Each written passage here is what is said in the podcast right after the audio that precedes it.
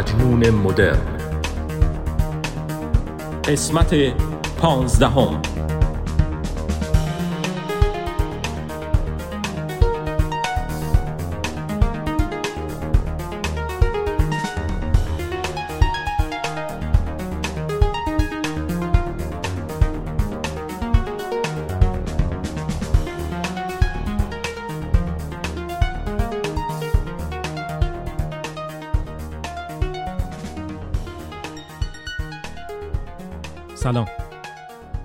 اینجا لس آنجلس است. پادکست مجنون مدرن. چقدر رسمی شد. خب یه بار دیگه از اول. به پادکست مجنون مدرن گوش می‌کنید. از شهر لس آنجلس آقا بذارید یه بار دیگه مثل خودم شروع کنم. سلام. مجنون مدرن هستم و شما به قسمت 15 پادکستم گوش می‌کنید. خوبین؟ چه خبر؟ ماشینت خراب شده بود؟ درست شد؟ اون کتاب رو که چند وقت نمی‌خوای شروع کنی بخونیش تموم کردی؟ به مادرت زنگ زدی اون آهنگ مورد علاقش رو بخونی؟ منم خوبم مرسی. هفته پیش خیلی سرم شروع بود. هفته خیلی پرکاری داشتم و خیلی خسته شدم. حتما میگین خب روزای تعطیل استراحت کن تلافیش در بیاد دیگه. من زیاد اهل خواب نیستم. دیگه بدنم عادت کرده هر روز صبح ساعت 6 منو بیدار کنه. روزایی تعطیلم که اول صبح همه خوابن جون میده واسه کتاب خوندن و تهیه پادکست. اصلا به یاد ندارم توی عمرم تا لنگ ظهر خوابیده باشم. حتی اگه مثلا چهار صبح رفتم دراز کشیدم بازم طرفای نه صبح پا شدم. بگذاریم اگه تازه به جمع شنونده های این پادکست اضافه شدین بگم که من مجنون مدرن توی هر اپیزود راجع به موسیقی، سینما و یه اتفاق هنری صحبت می‌کنم.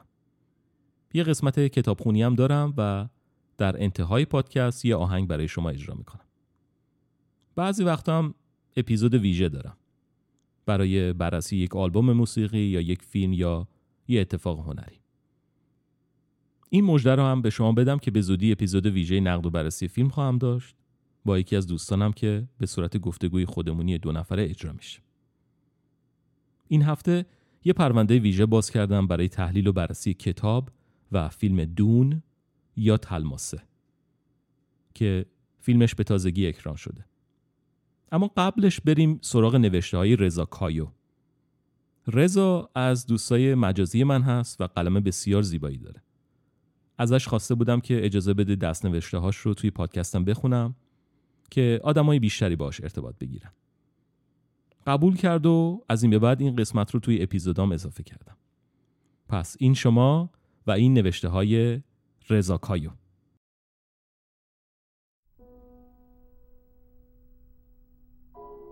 فرش را وسط حیات خانهمان پهن کردم.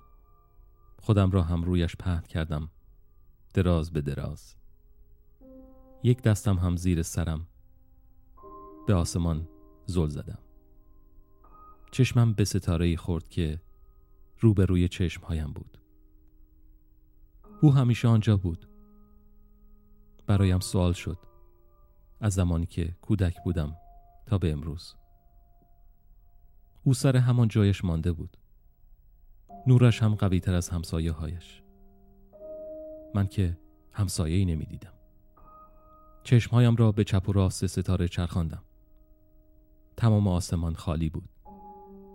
او تنها تکنوازی می کند شاید حرفی دارد. شاید می‌خواهد به من بگوید که من هم چون او تک هستم. نمی‌دانم.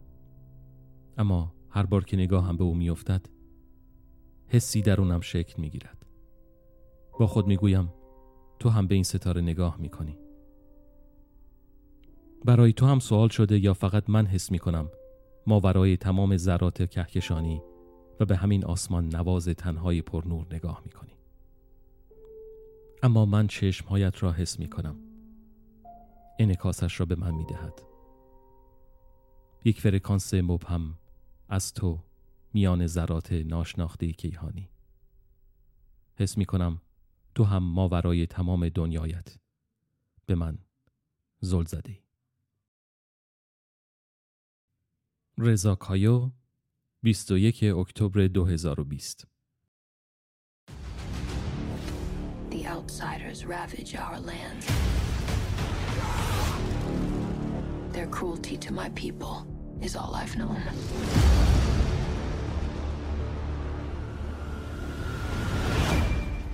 So you're going tomorrow? Yes, I'm going tomorrow with the advance team. I'd like you to take me with you. Are you trying to get me court-martialed? Can I trust you with something? I've been having dreams about a girl fallen in battle. Felt like a vision. Dreams make good stories, but everything important happens when we're awake. You're the future of House Atreides. You have to be ready. There is no call we do not answer. There is no faith that we betray.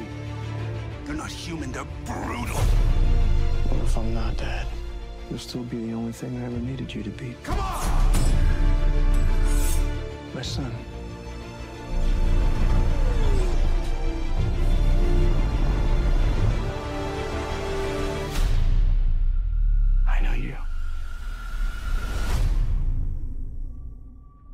فیلم دون یا تلماسه چند وقت پیش اکران شد. فیلمی به کارگردانی دنی ویلنوو و بازی تیموتی شالامی، ربکا فرگوسن، اسکار آیزاک و زندایا. به همراه جیسون موموا، استلان اسکارسگارد و هاویر باردم. این فیلم بر اساس پرفروشترین رمان علمی تخیلی دنیا یعنی دون نوشته فرانک هربرت ساخته شده. قبلا هم دیوید لینچ فیلمی بر اساس همین کتاب ساخته بود که چندان چنگی به دل نزد و با استقبال روبرو نشد. من خودم فیلم لینچ رو دوست نداشتم. یه مینی سریال بر اساس این کتاب در سال 2000 تهیه شده که من ندیدم و فکرم نمی کنم برم سراغش. در ضمن بگم اگه کتاب رو نخوندین یا فیلم رو ندیدین خطر اسپویل یا برملا شدن داستان هستش. پس از اینجا به بعد اگر که داستان رو نخوندین یا فیلم رو ندیدین می‌تونین بزنین جلو یا بعد از اینکه دیدین یا خوندین بشنوین. اول اینکه حتما قبل از اینکه فیلم رو ببینین کتاب رو بخونین. یعنی اصلا وسوسه نشین که برعکسش رو انجام بدین. چرا این حرف رو می‌زنم؟ چون کتاب دون یا تلماسه جزو اون دسته از کتاباییه که پر از جزئیاته. جزئیاتی که اگر نخونده باشین درک فیلم براتون مشکل میشه. البته فیلم سعی کرده در همون ابتدا یه تصویر کلی از اینکه قضیه چیه رو توضیح بده ولی به نظر من کمک چندانی نمی‌کنه. حالا اصلا این داستان کتاب دون چی هست؟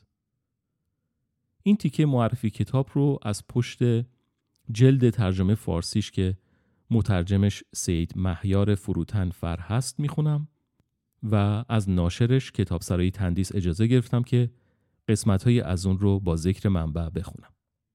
در جهانی سوار بر سپایه سلطه طلبی، سیاست بازی و سوداگری و گردنده بر چرخ آدم کشان راینسان، ساهرگان نجات پرور و ناوبران زمان نورد، پل دوکزاده جوان خاندان آتریدیز خود را گرفتار در طوفانی عالم آشوب می‌یابد. نزایی کیهانی بر سر ملغما، کیمیای زمانه، در آوردگاه یگان سرچشمش در سراسر کائنات تلماسه کری از شن سوزان که دغدغه بومیانش نه ملغما که بقاست خب منم اول که این رو خوندم کمی گیت شدم. حالا یه نمای کلی به شما بدم که قضیه چیه. داستان کتاب اگر از الان حساب کنیم حدود 8000 سال دیگه اتفاق میفته یعنی سال 10110 میلادی. یه جامعه بین ستاره‌ای داریم که در اون خاندانهای مختلفی زندگی می‌کنن. مثل خاندان کورینو، آتریدیز، هارکونن و غیره. بعد یه سیاره داریم به نام آراکیس که خشک و بیابانی هست و یه جمعیت پراکنده ای داره. و سکونت در اون خیلی سخته. و این سیاره آراکیس یه ماده در خودش داره به نام spice یا ملغما. این ماده فقط توی آراکیس پیدا میشه و کار استخراج و پخشش رو از اونجا انجام میدن. این ماده قادر هست که نیروهای ذهنی آدم رو افزایش بده و همچنین برای سفرهای فضایی بسیار اهمیت داره. یک عده‌ای به نام فرمن یا هور مردان در این سیاره زندگی می‌کنن که با شرایط سخت سیاره کنار اومدن. چون آب واقعا نایاب هست و خودشون لباسای مخصوص درست کردن که آب بدنشون رو بازیافت می‌کنه. حالا این ادویه یا ملغما یا اسپایس چجوری درست میشه؟ جانورانی قولاسا به اسم ماسه کرم توی شنهای این سیاره هستن که این کار انجام میدن و حتی آب حیات هم از این موجودات به دست میاد. ماجرای اصلی هم نبرد بین سه تا خاندان بزرگ آتریدیز، هارکونن و کورینو بر سر تصاحب این سیاره است. خاندان کورینو که صاحب مقام امپراتوری هست یه نیروی نظامی داره به نام ساردوکارها یه گروه هم هست به نام بنی جسریت که فکر مردم رو با اعتقادات مذهبیشون کنترل می‌کنن و میگن که یه نفر منجی میاد و بالاخره ما رو نجات میده. تا اینجا که فهمیدین چی شد دیگه. آره بابا نویسندش خیلی مخه می‌دونم. مثلا روی آب و هوای این سیاره کلی مطالعه و کنکاش کرده تا تونسته راجبش بنویسه. حالا می‌رسیم اونجا. خب کجا بودیم؟ آها پادشاه اون خاندان کورینو کنترل آراکیس رو از دست خاندان هارکنن می‌گیره و میده به دشمن خونیش دوک آتریدیس. این دوک هم قبول می‌کنه. میگه خب میرم اونجا از اون حرمردان استفاده می‌کنم. یه ارتش می‌سازم که مثل ارتش پادشاه قوی و شکست ناپذیر باشه. این دوک یه پسر داره به نام پل و مادرش هم اسمش هست لیدی جسیکا. دوک خیلی دوست داره که پسرش بتونه آراکیس رو بچرخونه و جای خودش رو بگیره. خب بقیه داستان نمیگم. که مجاب بشین کتابش رو بخونین. همینطور که گفتم کتابش به فارسی ترجمه شده توسط کتاب سرای تندیس و اسم مترجمش هم که قبلا گفتم. من کتاب رو به زبان انگلیسی خریدم و شروع کردم بخوندم و دیدم که آخ آخ این از اون داستان است که کلی شخصیت داره و اسمای عجیب و غریب و کلمای قلمبه سلمبه. خلاصه از دوستم خواهش کردم که ترجمهش رو بفرسته بخونم ببینم اصلا داستان چیه. ترجمهش قابل قبوله. هرچند بعضی جا خیلی سنگین و پیچیده است و انگار خواسته مثل کتاب اصلی اون لحن رو حفظ کنه. یه جاهایی در داستان یه شخصیتی هست که ساز می‌زنه و می‌خونه. اشعار اون آهنگا توی کتاب خیلی خوب ترجمه شده. یعنی وزن و قافیه داره که من خیلی خوش آمد. حالا یکم راجع به نویسندش فرانک هربرت براتون میگم در سال 1920 متولد شد. خبرنگار و نویسنده آمریکایی بوده.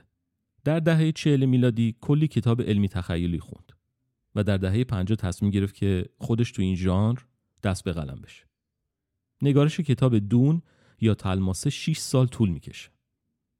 به صورت داستان دنبالدار بین سالهای 1963 و 1965 توی نشریه آنالوگ چاپ میشه. به ناشرهای زیادی مراجعه می‌کنه که کتاب رو چاپ کنه ولی همه دست رد به سینش می‌زنن. بالاخره یه ناشر چاپش می‌کنه. یه مدتی هم طول می‌کشه تا منتقدا نظر مثبت خودشون رو به این کتاب ابراز کنن. فرانک هربرت ادامه این کتاب رو در نسخه بعدی طی سالیان بعد نوشت. مثل کتاب های دون مسایا، Children of Dune, God Emperor of Dune, Heretics of Dune و Chapter House Dune.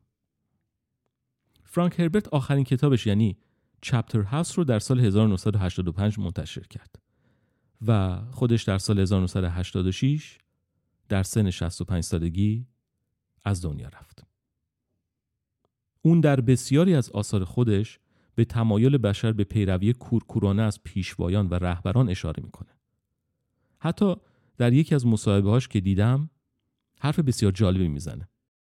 Technology has given us the tools of self-destruction. And if you put those tools in the hands of sick leaders, then we're really in trouble. در یه جای دیگه در همین مصاحبه میگه The problem with leadership is that leaders are human beings. And when they make mistakes, their mistakes are amplified by the numbers who follow without question. And that's why I say think for yourself, ask questions.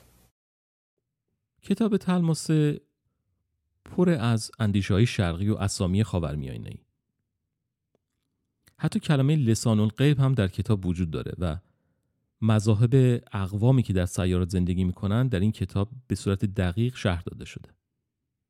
من می‌تونم ساعتها راجع به کتاب با شما صحبت کنم ولی برای بار چندم تاکید می‌کنم که حتما بخونینش و به شما قول میدم که اگر طرفدار کتاب های علمی و تخیلی هستین از خوندنش سیر نمیشه حالا می‌رسیم به فیلم.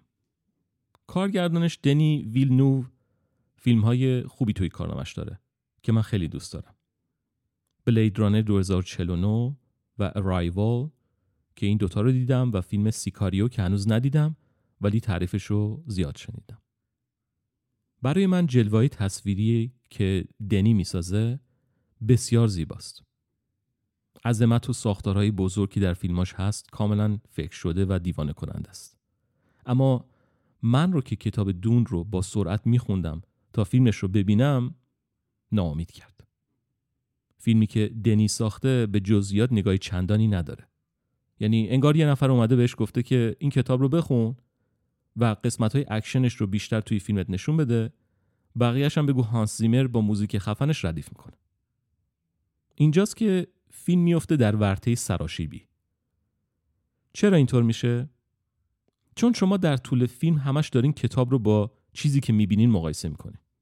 من می‌دونم که فیلم های زیادی بر اساس کتاب ها ساخته شدن و هنوزم تولید میشن. و این اصلا کار اشتباهی نیست. خیلی از فیلم های دیگه هم بودن که در امر اقتباس از کتابا شکست خوردن یا موفق شدن.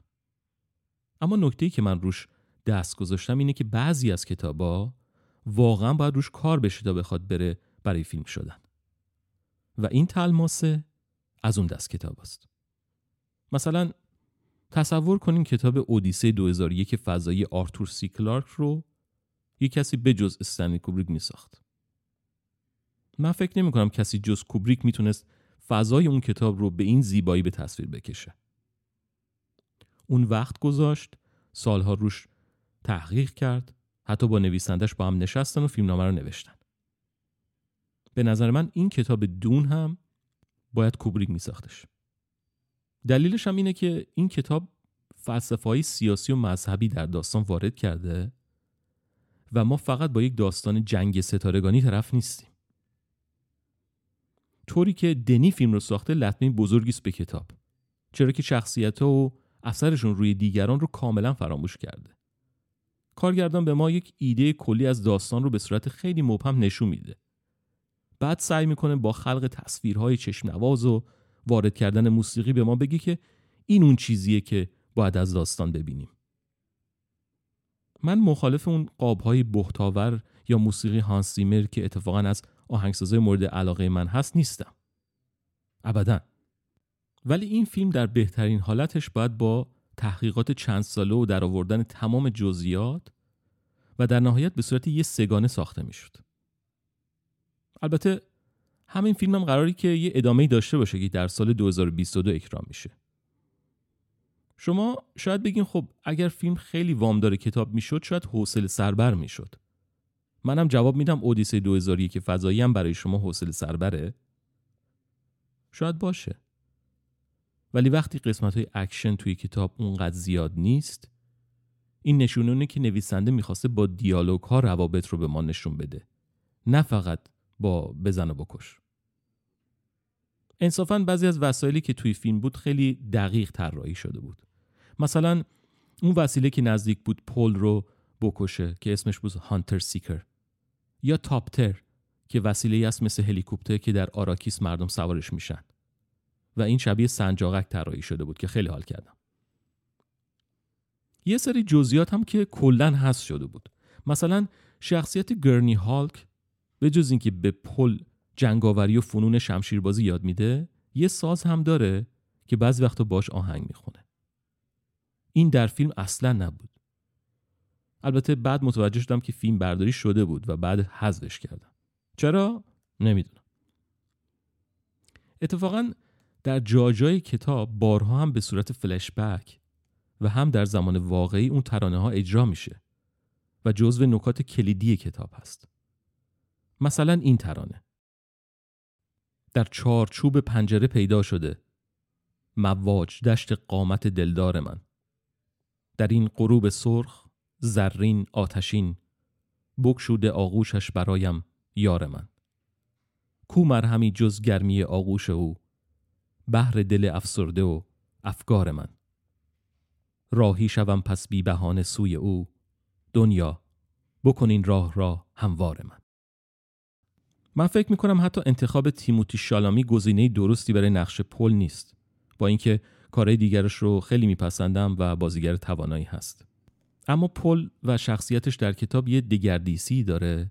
از جوان خامی که هیچ چیز از آراکیس نمی‌دونه به جز تصویر و کتاب ها و روایاتی که بهش گفتن و از زمانی که در اون سیاره پا می‌ذاره شروع می‌کنه به بلوغ و کلا رفتارش بسیار تغییر می‌کنه.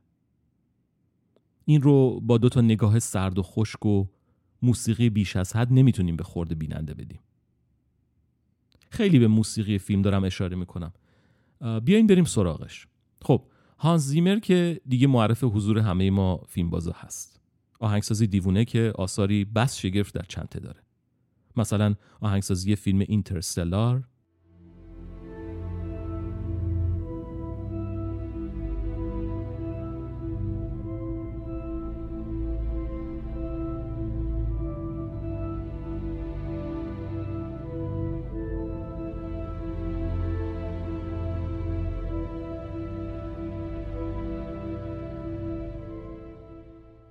جیمز باند قسمت No Time to Die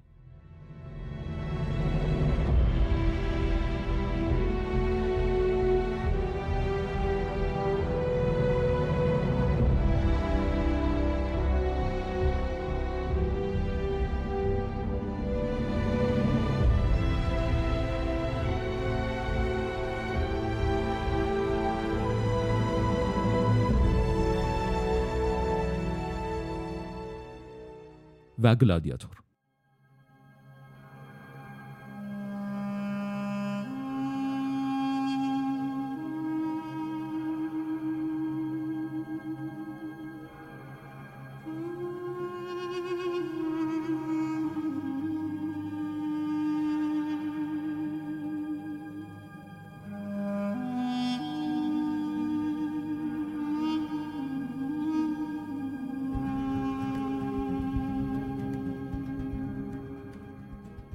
گفتم اشارات مذهبی شرقی در کتاب خیلی زیاده و اسامی عربی و شرقی بسیاری در اون هست.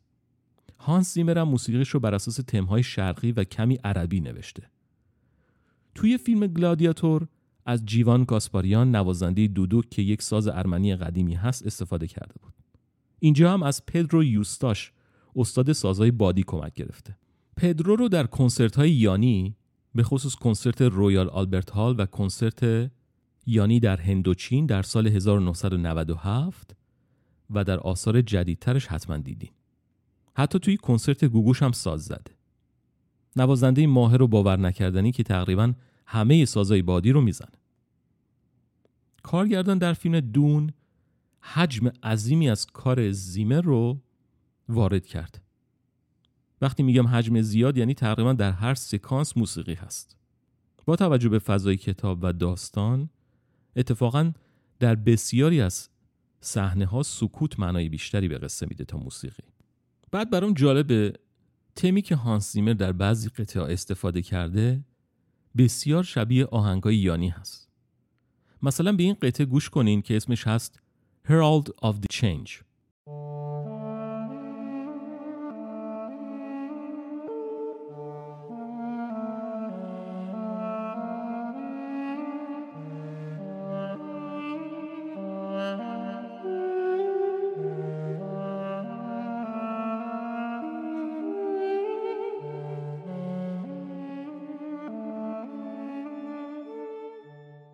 حالا بلافاصله به آهنگ دیزایر یانی گوش کنین.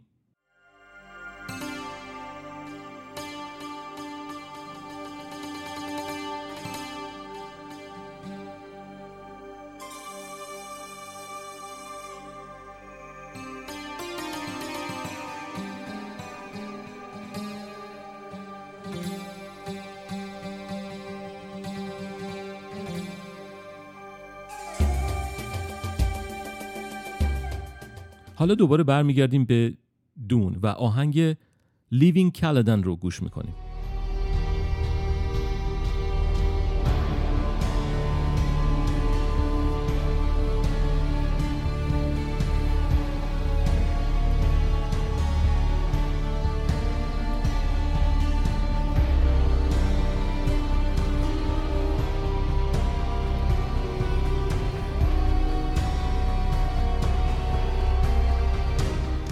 سریع مقایسه کنین با آهنگ دلیورنس یانی.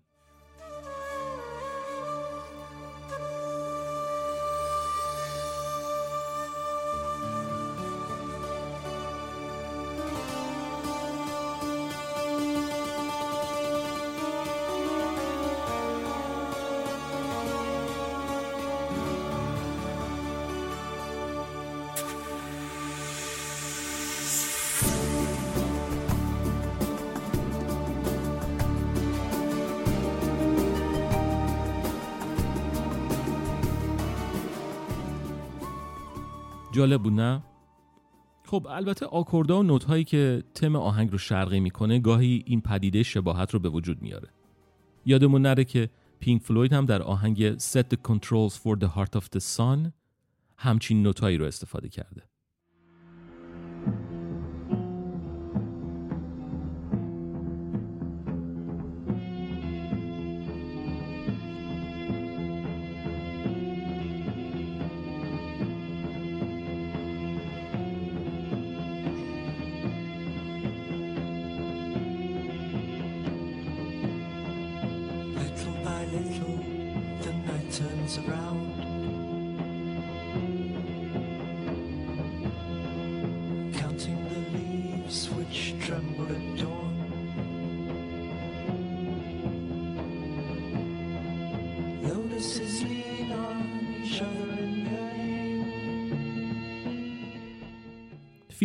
ساخته دنی ویلنوو به من ثابت کرد که اگه فیلم نامه بر اساس یک کتاب موفق پایریزی شده و کارگردان کسی باشه که ژانر علمی تخیلی رو خوب می‌فهمه باز هم با در کنار گذاشتن تجارب گذشته و استفاده از تکنیک های روز دنیا و بازیگران مطرح میشه اونطور که باید و شاید موفق نشد.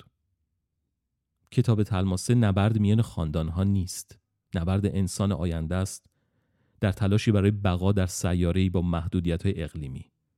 نبردی که رهبرانشان به زور بازوان سربازانشون بسنده نمی‌کنن و سیاست و ترفندهایی رو چاشنی کار می‌کنن.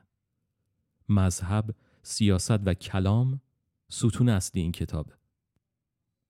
من مطمئن هستم که در آینده فیلم های بسیاری خواهم دید که بر اساس کتابی ساخته شدن و من شاید هرگز اون کتابا رو نخونم. مثل همه فیلمایی که کتاباشون رو نخونده دیدم. اما یه حسی به من میگه که اونایی که فیلم دون رو دیدن می‌فهمن که خیلی چیزا برای گفتن و نشون دادن بوده که گم شده. این فرصتی بود برای دنی ویلنوو که متاسفانه از دست رفت.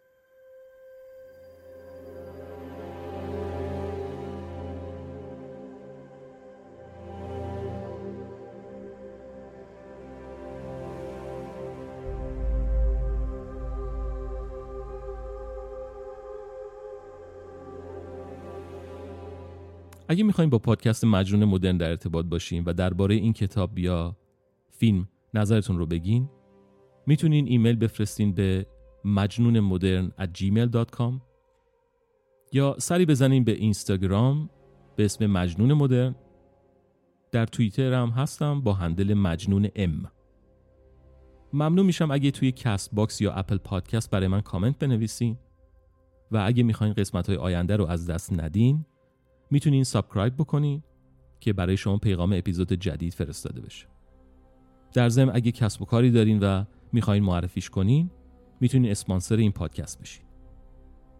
برای این کار می‌تونین به همون راه های ارتباطی که گفتم پیغام بفرستین. برای حمایت از من در پایان شناسنامه هر اپیزود یه لینک هست که در اون شرایط حمایت از پادکست نوشته شده. قبلا هم از اینکه کامنت می‌ذارین یا حمایت می‌کنین از همه شما خیلی ممنونم.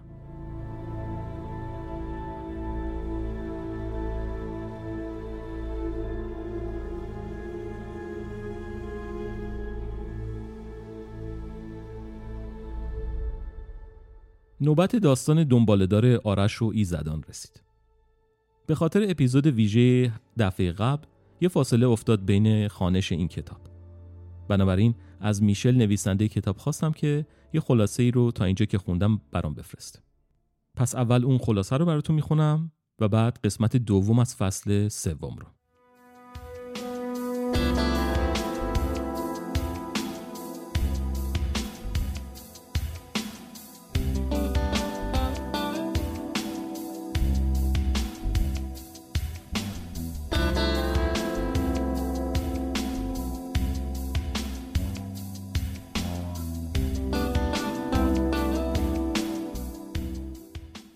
من آرش هستم.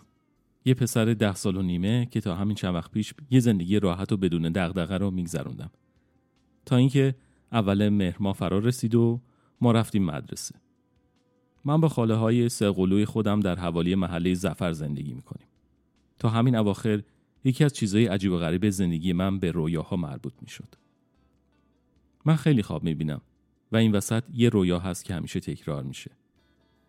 من در رویا اتاق بسیار پهناوری رو می‌بینم که درست وسط اون یه نوزاد داخل تخت کوچکی خوابیده و یک بانوی قد بلند زیبارو و سرخپوش در اطراف این نوزاد قدم می‌زنه. بگذریم. رفتیم سر کلاس و اولین درسم ریاضی بود. وقتی آموزگار ریاضی ما وارد شد من خیلی تعجب کردم چون ایشون یه دختر خانم بسیار جوان بودن که تقریبا 16 ساله به نظر می رسید. نمایان شدن یه دختر نوجوان سر کلاس پسران حیرت آور بود. ولی به زودی اوضاع خیلی خیلی عجیب تر شد. چون 15 دقیقه بعد از اون دو تا دستیار آموزگار ریاضی هم وارد شدن و همونطور که شما هم می‌تونین حدس بزنین هر دوتای اونا دختر نوجوان بودن.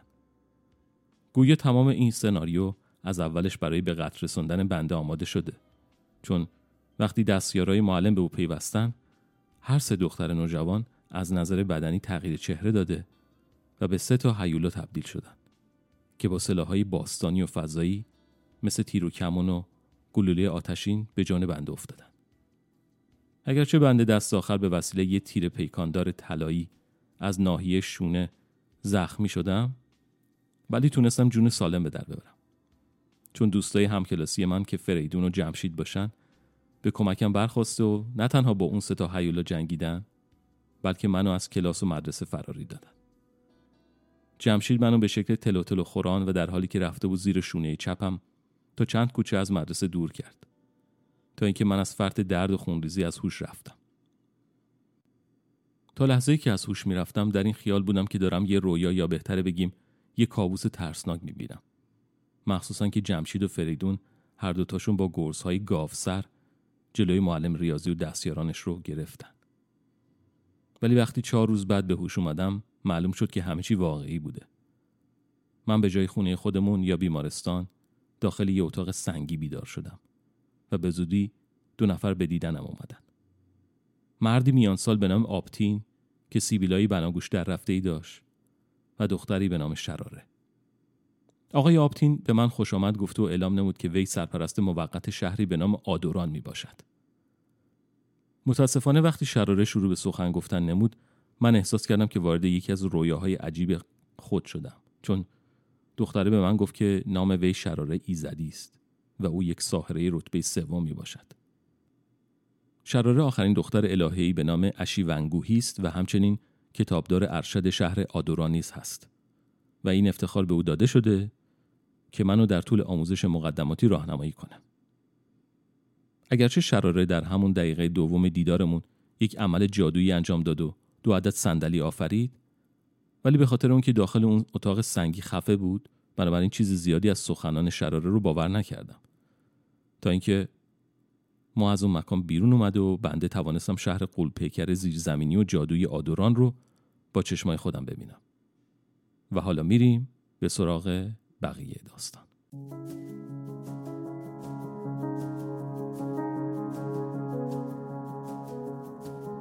آرش و ایزدان. نوشته میشل آهونسیان.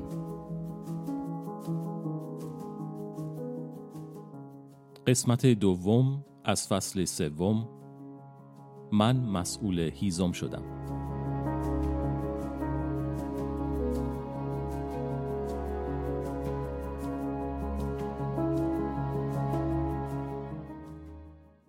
شراره کمی جلو رفت و نرده آهنی لبه راهرو رو با دو دست گرفته و در حالی که نفس عمیقی می‌کشید گفت اینجا شهر آدورانه.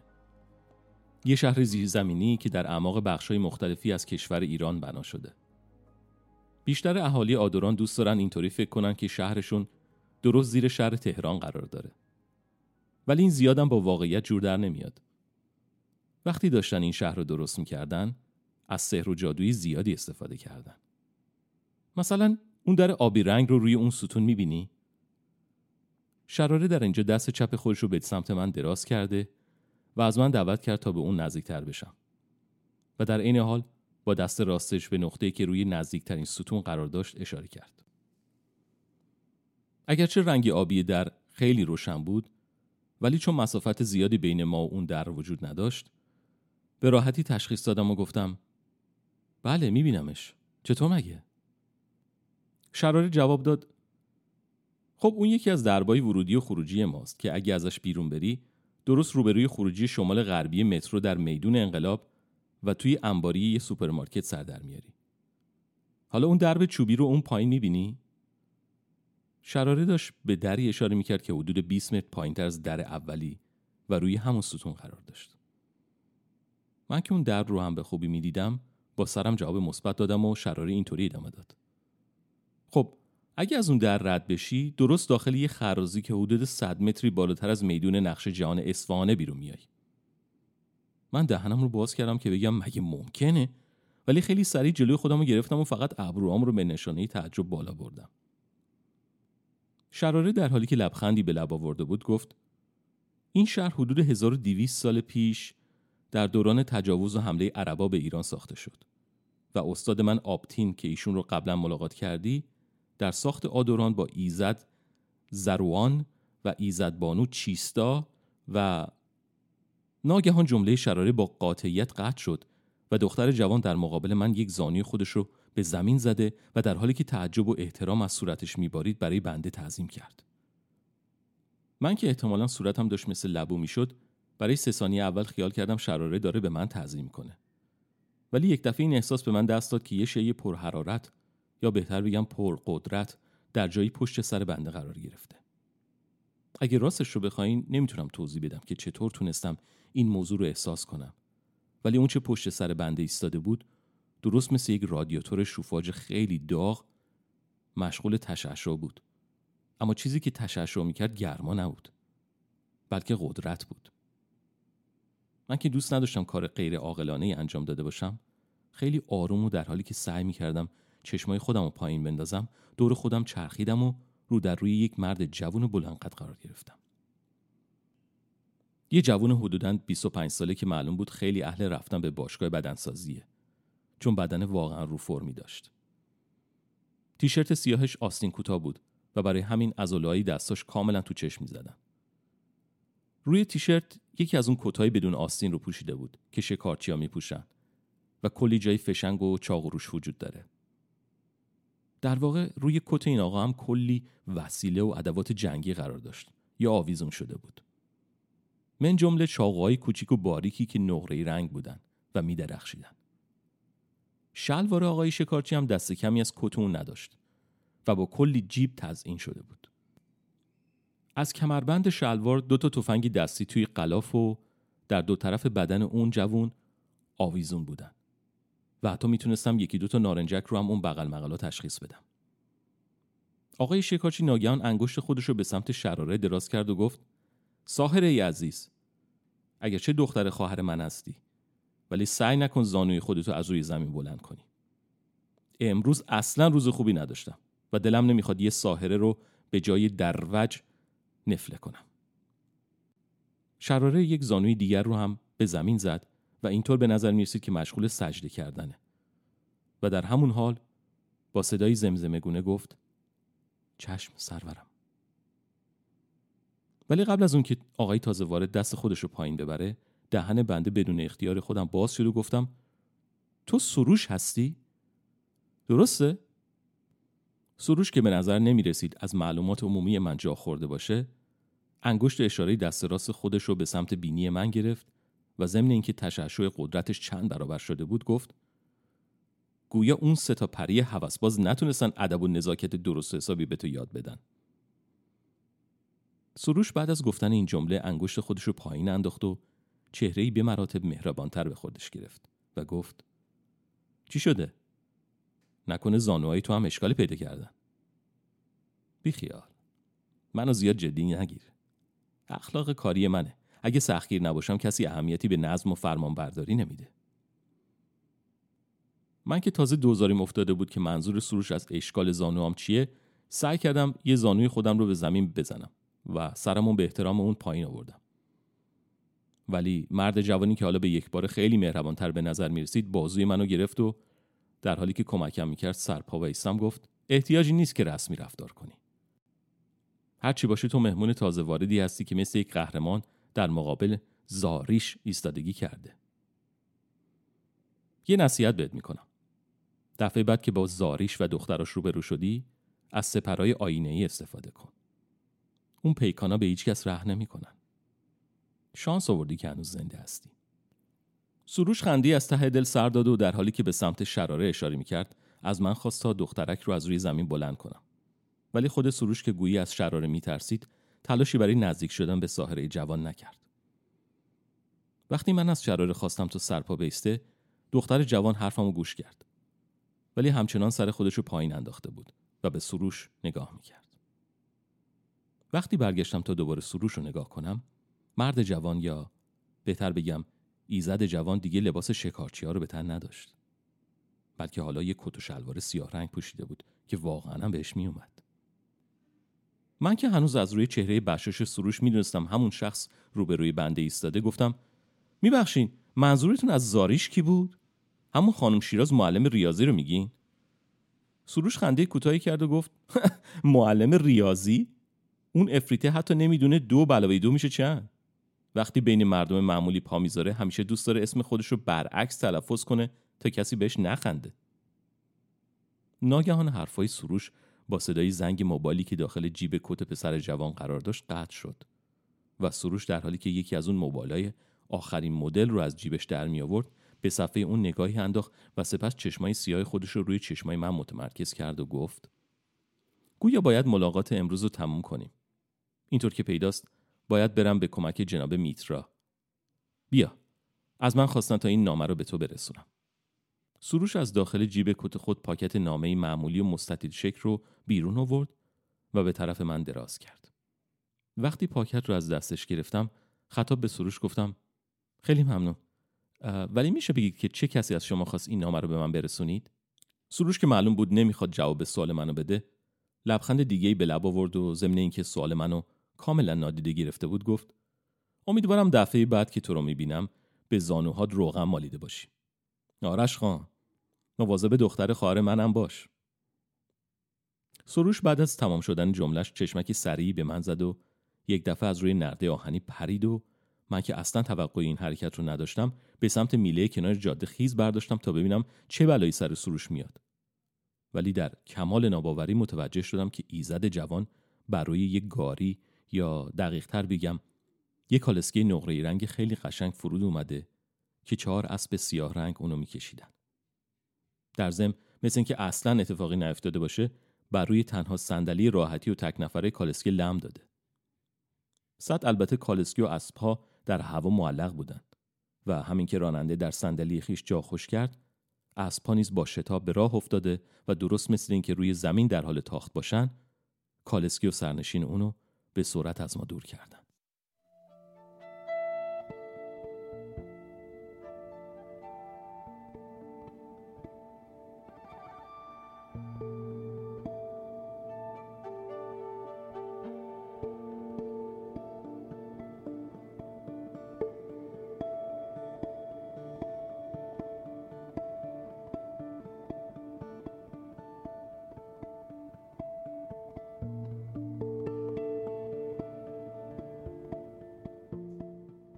اونجایی که چشمام می‌دیدن کالسکر رو دنبال کردم و بعد برگشتم تا چند تا سوال از شراره بپرسم ولی ای کاش این کارو نکرده بودم چون شراره درست دماغ به دماغ من ایستاده بود و قسم می‌خورم که چشمای سرخ و زغالی رنگش داشتن دود می‌کردن میشه بگی تو ایزد سروش رو از کجا میشناختی؟ مگه قبلا اونو دیده بودی؟ من که از بابت حیبت چشمای دختر کمی ترسیده بودم بدن خودم رو تا میله های آهنی عقب کشیدم و گفتم من اونو نمی‌شناسم. هیچ وقتم اونو ندیده بودم. نمی‌دونم چطوری اسمش پرید سر زبونم. اصلا اون کیه؟ چرا از تو میترسید؟ شراره صاف ایستاد و در حالی که سعی می‌کرد احساس غرور رو از صورت خودش دور نگه داره گفت بس دیگه. لازم نیست خودتو لوس کنی. ایزد سروش هیچ وقت از کسی مثل من نمیترسه. در واقع اون از هیچ کس و هیچ چیز ترسی نداره. سروش یکی از امشاس پندانه نگو که اینو رو نخوندی من سرم رو به علامت جواب منفی به اطراف تکون داده و گفتم میبخشی ولی در مورد سروش چیزی یادم نمیاد راستی تو در مورد این نامه چیزی می‌دونی؟ در این هنگام یک نفر دیگه به جمع ما نزدیک شد. پسری همقد من که موهایی بور به رنگی بین زرد و سفید داشت. اگرچه این تازه وارد قد کوتاهی داشت ولی خوب معلوم بود که از من و شراره مسنتره. شاید همون 25 ساله بهش می اومد. این تازه وارد یک کت بارونی چرمی و خیلی بلند به رنگ سیاه پوشیده بود که چند تا کمربند در طول سینه و قسمت شکمش قرار داشت و لبه پایینی این کت تقریبا روی زمین کشیده می‌شد به طوری که من به زحمت می‌تونستم کفشای پسرک رو ببینم وقتی این یارو به سه قدمی ما رسید ایستاد و در حالی که تعظیم بلند بالایی به سمت شراره می‌کرد با صدایی بیروح و سنگین خطاب به ساحره گفت درود بر استادم! امیدوارم که مزاحم شما نشده باشم. ولی مجبورم پیغامی رو به شما بدم. شراره که یه دفعه وانمود کرد از نزدیک شدن شاگرد خود بیخبر بوده با تعجب و هیجان گفت بهرام!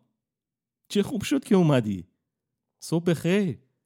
بیا اینجا تا تو رو با مهمون جدیدمون آشنا کنم ایشون آقای آرش سلطانی هستن شراره مکسی کرد و در حالی که از من دعوت می‌کرد به تازه وارد نزدیک بشم گفت آرش جان ایشون بهرام سپید هستند. شاگرد من و جادوگر رتبه اول. بهرام که رنگ صورتش دست کمی از رنگ سفید گچ نداشت دست خودش رو بالا آورد و با من دست داد. اگرچه قیافه بهرام جدی و بدون احساس بود و هیچ گونه اندوه، عصبانیت، غم یا شادی و خوشحالی در اون وجود نداشت. با این حال به من این احساس دست داد که اون آدم خوبیه و میشه راحت بهش اعتماد کرد. صد البته اینو به خود بهرام نگفتم. خب شما با همون نگاه اول که نمی‌تونید یه نفر رو کامل بشناسید. می‌تونید؟ بعد از اینکه دستای من و بهرام جدا شد شراره گفت بهرام تقریبا دو دقیقه دیر رسیدی. حدس بزن که اینجا بود. دوست عزیزت ایزد سروش همین که بهرام اسم سروش رو شنید دست چپش بالا اومد و یه عصای سیاه رنگ که به نظر از چوب ساخته شده بود در میان مشتش ظاهر شد. از روی چهره بهرام به خوبی معلوم بود که سروش دوست اون به شمار نمیره و اگه جاش بیفته حاضر تا پای جون خودش با سروش مبارزه کنه. با دیدن اسای بهرام لبخند شراره محو شد و دختر جوان در حالی قیافه آمرانه و جدی به خود می‌گرفت گفت بهرام چند دفعه باید به تو بگم که باید خودتو کنترل کنی. مسلح شدن بدترین کاریه که می‌تونی در مقابل سرا و شه انجام بدی. حتی جادوگرای کامل هم همچین کاری نمی‌کنن. اگه یک بار دیگه این کار تکرار کردی پنجاه سال به دوران رتبه اولت اضافه می‌کنم. در میان جمله های شراره اسای بهرام به همون سرعت که ظاهر شده بود محو شد و جادوگر جوان یک تعظیم 90 درجه دیگه به استادش تحویل داد و گفت میبخشید بانوی من فقط متاسفم. دیگه تکرار نمیشه. من که کاملا تحت تاثیر این رابطه استاد و شاگرد قرار گرفته بودم یک دفعه مثل اینکه از یه حالت خلصه چند ساله بیرون اومده باشم به یاد حرف شراره در مورد پنجاه سال افتادم و قبل از اینکه بتونم جلوی خودم رو بگیرم پرسیدم بذار ببینم مگه تو چند سالته؟ شراره درست مثل کسی که به یه مورچه در زیر پای خودش نگاه می‌کنه؟ با همون قیافه جدی نگاهی به من انداخت ولی جوابی به سوال بنده نداد و در عوض خطاب بهرام گفت خب نگفتی که چه پیغامی آوردی؟ آیا آبتین منو احضار کرده؟ بهرام که سعی داشت در چشمای شراره نگاه نکنه بدن خودش رو صاف کرد و گفت خیر بانوی من نگهبان دروازه سبز یه پیغام فوری به فرماندهی فرستاده و درخواست کمک کرده از قرار معلوم مورد حمله قرار گرفتن شراره پرسید. چی بهشون حمله کرده؟ تلفاتی هم داشتن؟ بهرام گفت. معلوم نیست بانوی من. پیغام نیمه تمام مانده. از اینکه چی و چه کسی به اونها حمله کرده خبری نداریم. ولی بهرام گفته خودش رو تموم نکرد و همونطور خبردار در مقابل شراره ایستاد. دختر ساهره که معلوم بود داره خیلی عمیق و سریع به موضوع فکر می‌کنه مکسی کرد و گفت ولی چی؟ حالا چرا این پیغام رو برای من آوردی؟ پس اسفندیار کجاست؟ بهرام نفس عمیقی کشید و سپس جواب داد. گویا حمله به دروازه خیلی سنگین بوده. آقای آپتین از من خواستن تا به اتفاق شما و اسفندیار به سمت دروازه سبز بریم و میزان تلفات و خسارت رو برآورد کنیم. وقتی جمله بهرام تموم شد شراره به راه افتاد و در همون حال که می‌رفت با اشاره دست از هر دوی ما خواست که به دنبال اون راه بیافتیم. ولی هنوز پنج قدمی دور نشده بود که برگشت و به من گفت اون کیفی که روی میز اتاقت بود رو یادت هست؟ من بعد از یک مکس کوتاه با سرم جواب مثبت دادم و دختر ساحره از من خواست تا برم اون کیف رو بردارم. بعد از اینکه با کیف برگشتم اونو به سمت شراره دراز کردم. ولی دختر جوان از گرفتن کیف امتناع کرده و ضمن اینکه دوباره به راه میافتاد گفت این کیف مال توه. بندازش دور گردن و شونت و هیچ وقت از خودت جداش نکن. حتی موقعی که میری هموم. من که سعی می‌کردم قدم های بلندی بردارم تا از شراره و بهرام زیاد عقب نیفتم ترجیح دادم فعلا سوال کردن در مورد کیف رو کنار بذارم. چون هر لحظه که میگذشت صد تا یا هزار تا سوال جدید برای من پیش می اومد و تا حالش هم یک میلیون سوال بدون جواب داشتم که گویا کسی وجود نداشت تا اونا رو برای من توضیح بده.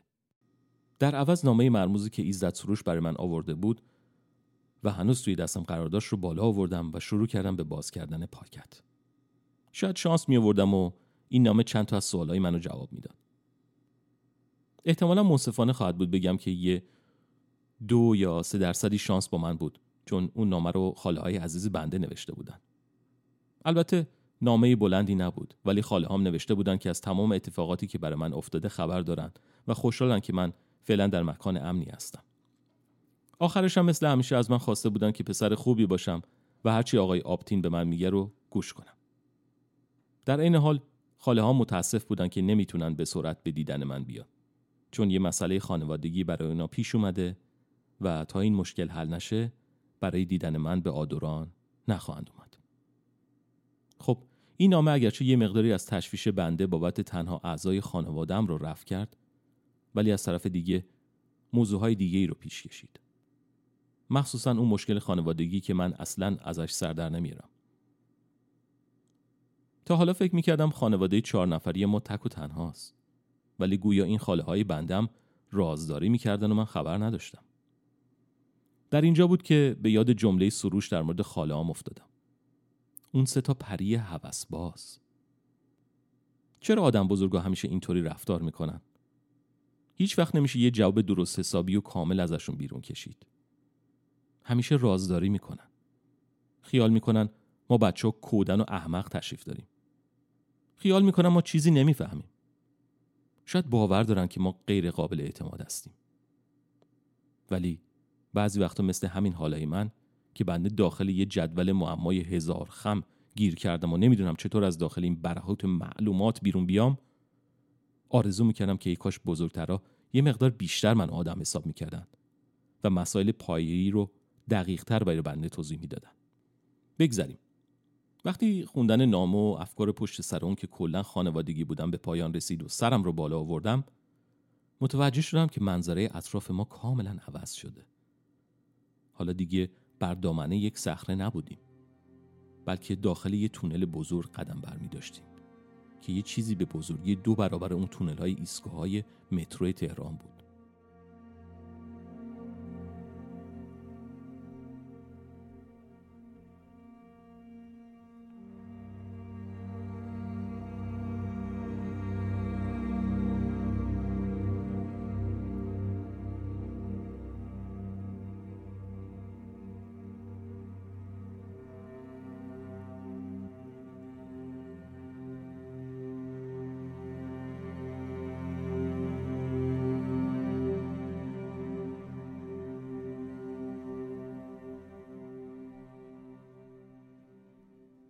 صد البته این تونل هم در زیر زمین و در دل سنگ و خاک حفاری شده بود در طول تونل و درست در قسمت میانی اون دکه هایی قرار داشتند که فروشندار در داخل اونها مشغول مبادله کالاهای خودشون بودند.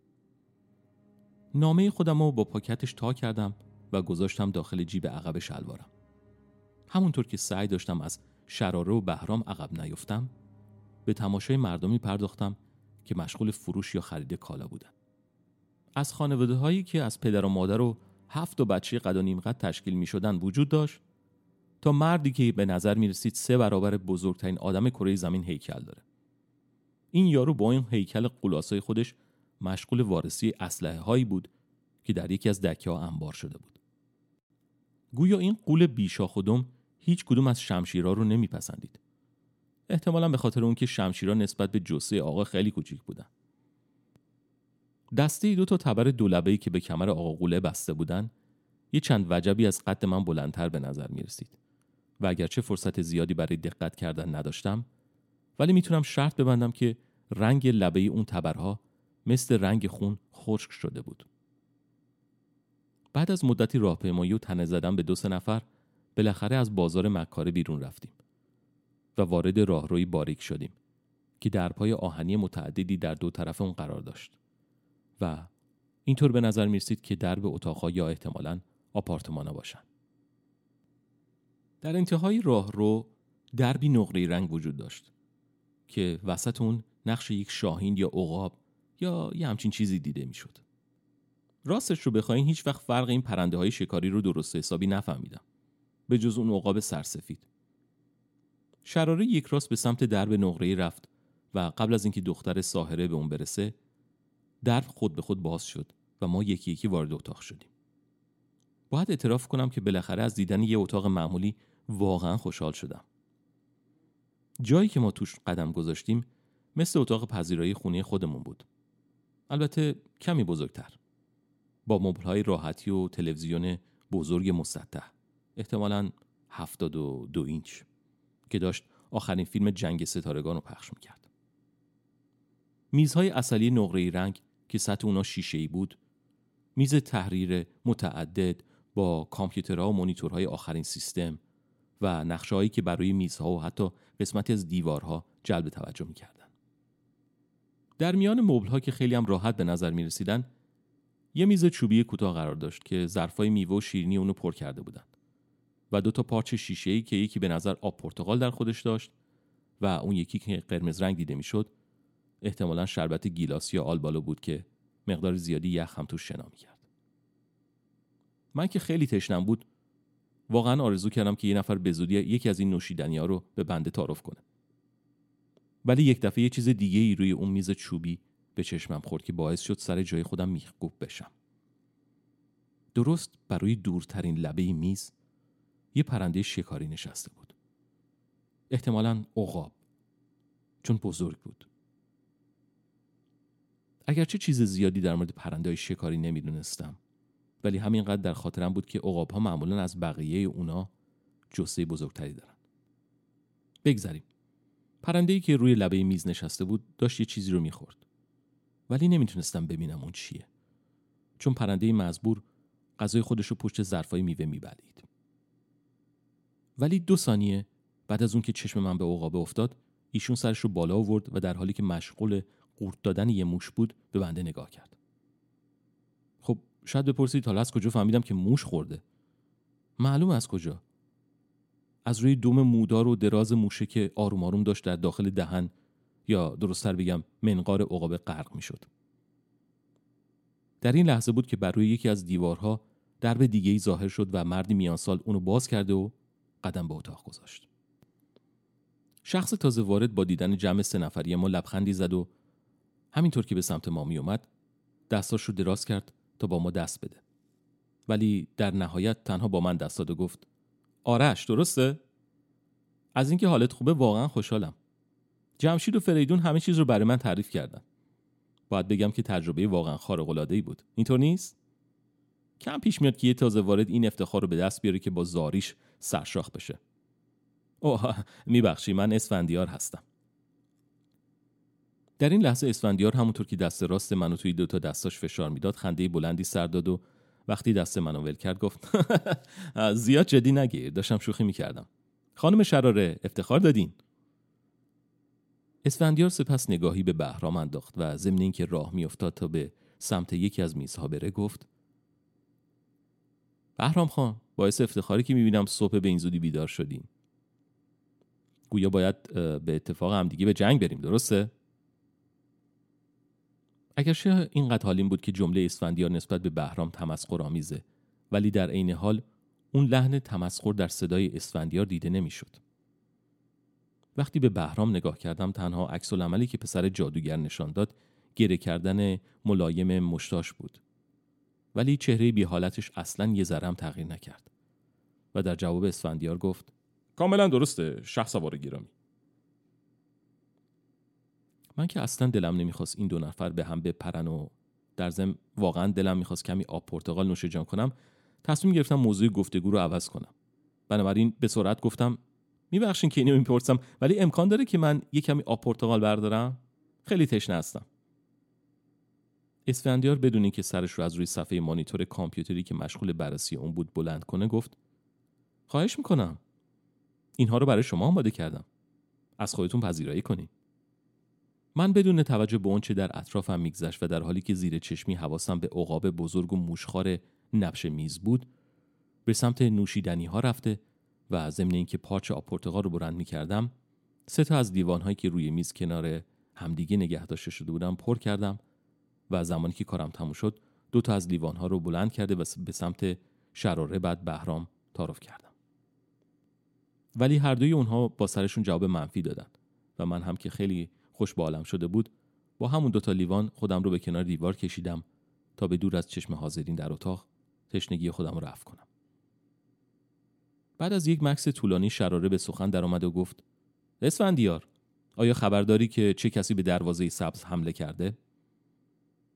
اسفندیار توجه خودش از کامپیوتر به سمت دختر ساهره برگردوند و در حالی که به طرف یکی از دیوارهای سالن قدم برمی داشت گفت نه فعلا چیز زیادی نمی‌دونم.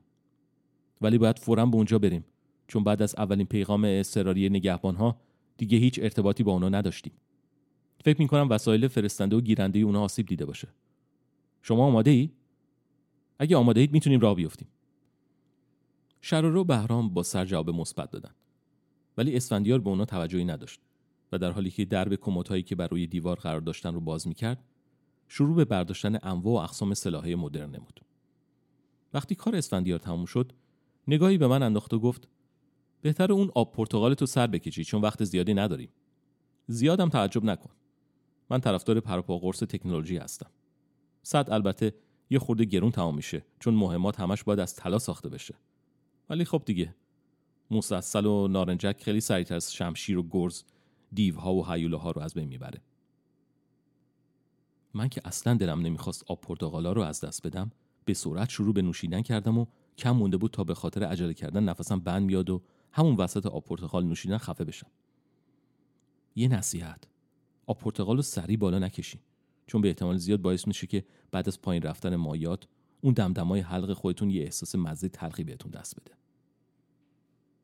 اسفندیار بدون توجه به بقیه ما به راه افتاد و از همون دری که ما داخل شده بودیم خارج شد.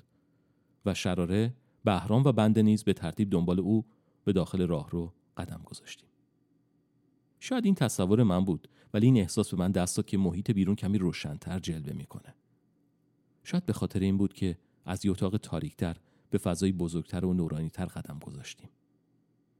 ولی موضوع روشنایی باعث شد تا به دنبال منبع نوری بگردم. که این دنیای زیرزمینی رو روشن می‌کنه. ولی متاسفانه هیچی به چشم من نخورد. مشعله ها و فانوس ها در اینجا و اونجا روشن بودن. حتی در گوشه گوشه جاده ها نبش ساختمان ها و ابتدای راهروها ستون های کوتاه قرار داشت که آتش های نسبتا بزرگ در آنها میسوخت.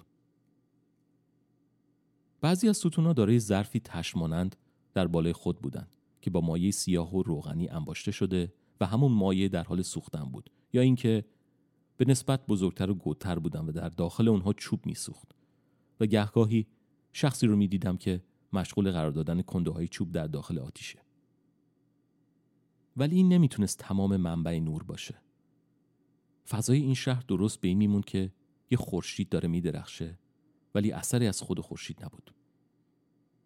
وقتی مشغول رد شدن از کنار یکی از آتشدانها و شخصی که در کنار آتش مراقبت می‌کرد بودیم اسفندیار به طور ناگهانی ایستاد و در حالی که به سمت من برمیگشت گفت دستاتو به من نشون بده ببینم. بعد از اینکه بنده کف هر دو دستم رو بالا آوردم و به اسفندیار نشون دادم او به سمت شخصی که مشغول گذاشتن چوب در آتش بود چرخید و گفت خسته نباشی به کاهن برج غربی بگو که یه نفر رو برای شیفت شب نگهبانی پیدا کردم. اسمش آرشه. مردی که اسفندیار با او صحبت کرده بود با احترام نسبت به گوینده تعظیم کرد و اسفندیار که گویی کارش تموم شده بود دوباره به راه افتاد. من که تقریبا در انتهای صف چهار نفری خودم راه می‌رفتم کمی به صورت خودم اضافه کرد و از شراره و شاگردش جلو زدم و در حالی که در کنار اسفندیار قرار می گرفتم گفتم منظورتون از آرش من بودم؟ اسفندیار بدون اینکه به من نگاهی بکنه گفت بله. ضمن اینکه ابروام رو بالا میکشیدم پرسیدم منظورتون از نگهبانی شیفت شب چی بود؟ می‌خواین من نگهبانی بدم؟ باید اعتراف کنم که من انتظار داشتم هرچه سریعتر به خونه خودمون و پیش خاله برگردم. ولی این غریبه که تازه چند دقیقه بود باش آشنا شده بودم می‌خواست منو به کار اجباری وادار کنه. اگرچه رفتار تمامی این غریبه ها تا اینجای کار خیلی معدبانه و دوستانه بود ولی من فقط یه بچه هستم و فکر نمی کنم فعلا وقت کار کردن من باشه. اونم نگهبانی شبانه. لازم بود یه کاری می‌کردم یا یه چیزی می‌گفتم ولی در همون لحظه دست شراره و شونه من قرار گرفت. دختر ساهره از من خواست در کنار او قدم بزنم و بعد از یک مکس نیم دقیقه ای گفت ناراحت نباش چیز مهمی نیست. باید مراقب آتیش آتشکده باشی تا خاموش نشه. اونم فقط برای 6 ساعت. از ساعت 8 شب تا دو صبح. کار آسونیه و در ضمن همیشه نگهبانا دو نفری انجام وظیفه می‌کنن. همه اهالی آدوران وظایفی دارن که باید انجام بدن. شراره انگشتای خودش رو داخل موهای سرش کرد و وقتی اونا رو با شونه کردن به سمت عقب متمایل کرد با یک گیره فلزی در پشت سرش فرو نشان و سپس گفت فکر می‌کنم ده شب پیش بود که منو که من نگهبان آتشکده شمالی بودم. نگران نباش. اگه شانس داشته باشی خیلی بهت خوش میگذره. حالا شراره کاملا یه آدم دیگه ای شده بود. نمی‌تونستم باور کنم که جمع شدن موهای دختر در پشت سرش این همه قیافه اون عوض کرده باشه. شاید این فقط تصور من بود یا شاید شراره داشت با سحر و جادو خودش رو در نظر من قشنگتر و دلپذیرتر جلوه می‌داد. ولی چرا؟ در هر حال به خوبی می‌تونستم گوشهای نوک هلالی گردن بلند و خال کوچکی که در بغل گردن دختره که ساحره قرار داشت رو ببینم.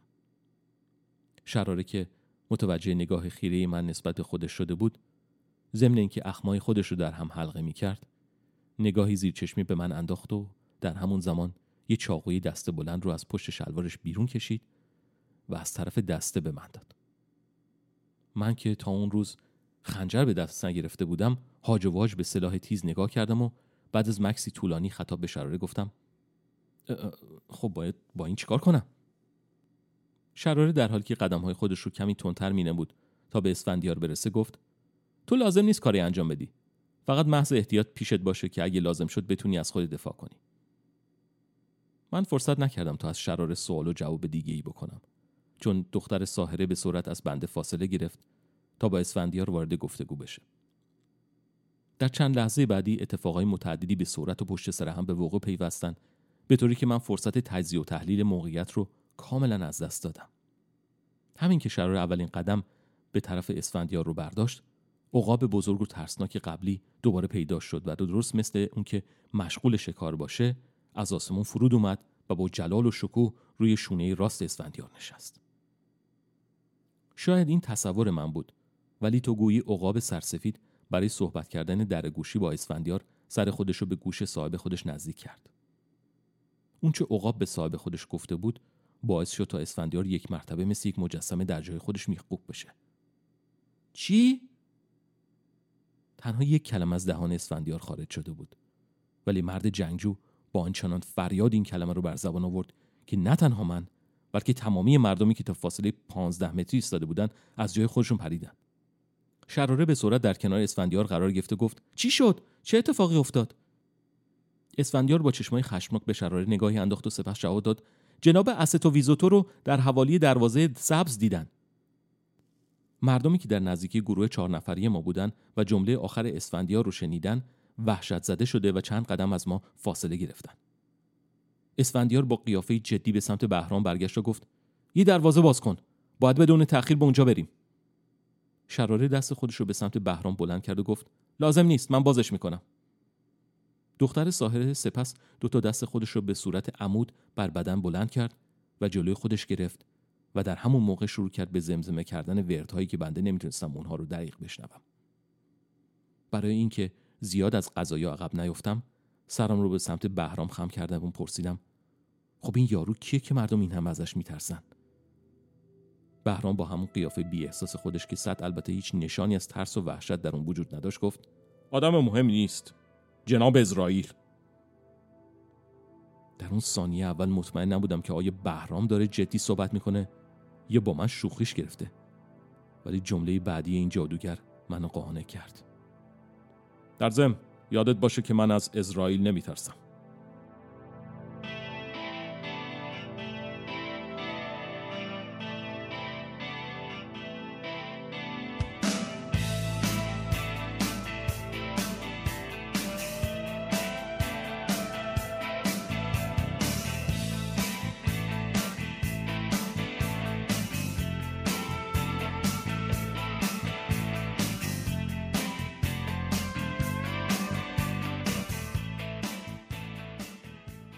طبق روال همیشه یه پادکستم در پایان هر اپیزود برای شما یه آهنگی می‌خونم. این دفعه هم یه ترانه انتخاب کردم به نام Six Ribbons. یک ترانه انگلیسی هست از جان انگلیش که خیلی سال پیش از تلویزیون ایران یه سریالی پخش می‌شد به نام در برابر باد که اون موقع برای تیتراژش فقط موزیک بی کلامش پخش می‌شد و این آهنگش هرگز با کلام از اونجا اجرا نشد. بنابراین این دفعه با کلام براتون می‌خونم و این شما و این آهنگ Six Ribbons از Jon English و شما مراقب خودتون باشین تا اپیزود بعدی.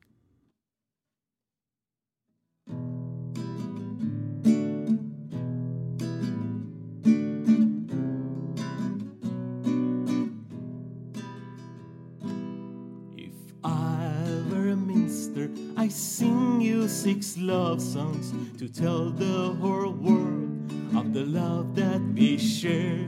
If I were a merchant, I bring you six diamonds with six blood red roses for my love to wear. But I am a simple man, poor common farmer. So take these six ribbons and tie back your hair. But I am a simple man, a poor common farmer. So take these six ribbons to tie back your hair.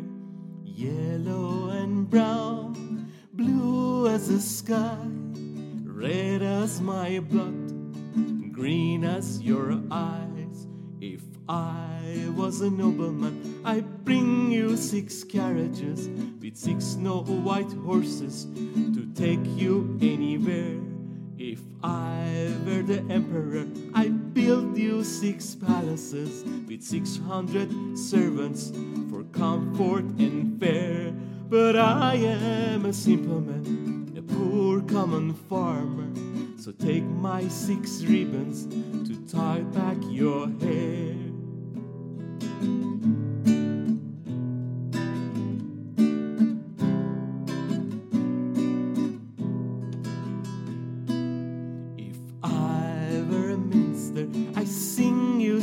Love songs to tell the whole world of the love that we share. If I were a merchant, I'd bring you six diamonds with six blood red roses for my love to wear. But I am a simple man, a poor common farmer. So take these six ribbons to tie back your hair. Toorely, toorella, all I can share is only six ribbons. Tie back your hair. Toorely, toorella, all I can share. I give you six ribbons to tie back your hair. به قول دوستم رافی لذت ببر و لذت برس